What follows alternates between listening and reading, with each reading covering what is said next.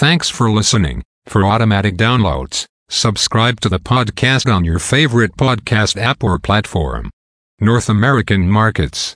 Sant TSX was down on the week by 20.89 points or minus 0.10%. Dow Jones Industrial Average was down on the week 223.43 points or minus 0.59%. Nasdaq was down on the week by 519.95 points or minus 3.09%. The S&P 500 was down on the week by 70.4 points or minus 1.48%. VIX futures was up on the week by 0.12 points or 0.85%. Overseas markets. The Nikkei 225 in Japan was down on the week by 86. 75 points or minus 0.26%.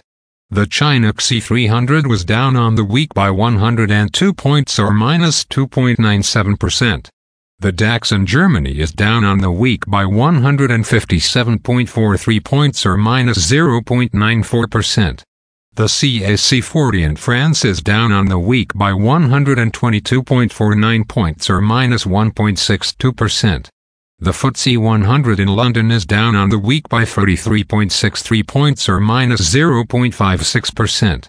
Commodity markets. Gold is down on the week by $19.60 or minus 0.95%. Silver is down on the week by 65 cents or minus 2.71%.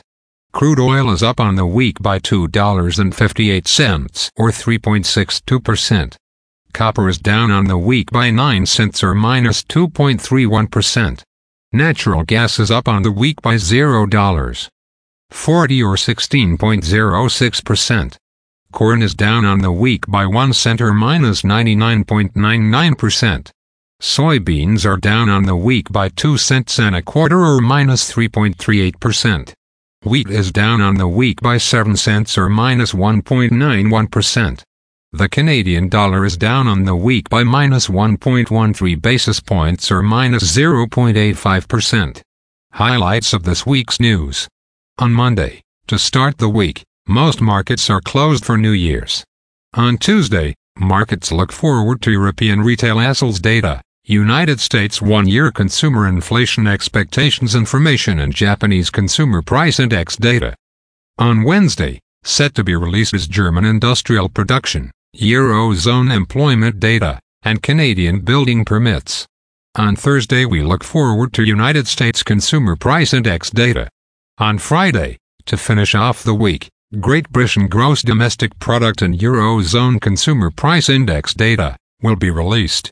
Again, Thanks for listening. For automatic downloads, please subscribe on a podcast app or platform.